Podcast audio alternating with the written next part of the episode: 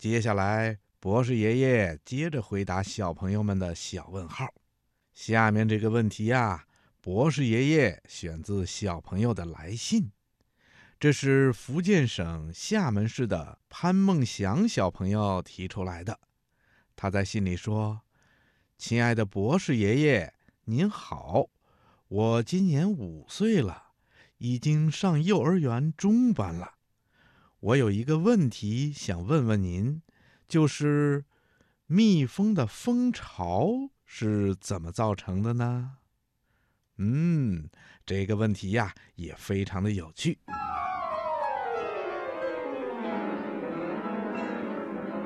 嗯，小朋友，蜂巢啊，就是小蜜蜂的家，它是蜜蜂生活和繁殖后代的地方。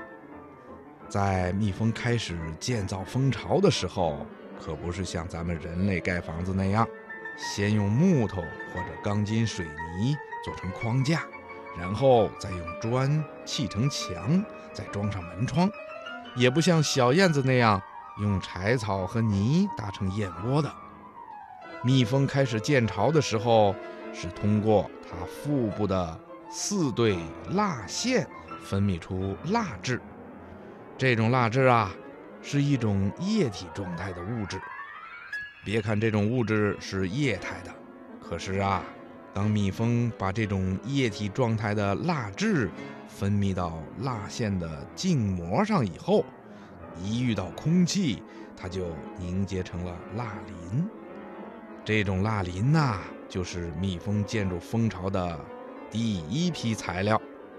这种蜡磷呐，还要再跟其他物质混合起来。然后再次变成粘液，蜜蜂就用这种黏糊糊的东西建造自己的家园了。小朋友，建筑蜂巢啊，可不是一两只或者几只蜜蜂就能完成的，这需要好多蜜蜂一起工作才能建好。蜜蜂蜂巢的结构非常的神奇，一般都是六角柱状体。它的一端呐是平整的六边形开口，另一端呢是封闭的六角菱形的底儿。因为这种结构不但非常的坚固，而且可以节省材料，却又制造出尽可能宽敞的空间，所以啊，咱们人类也从蜂巢的结构上受到了很大的启发。也把这种结构用在了我们的生活中来，比如飞机的机翼以及人造卫星的机臂，都是采用了这种结构来建造的。小朋友，你听明白了吗？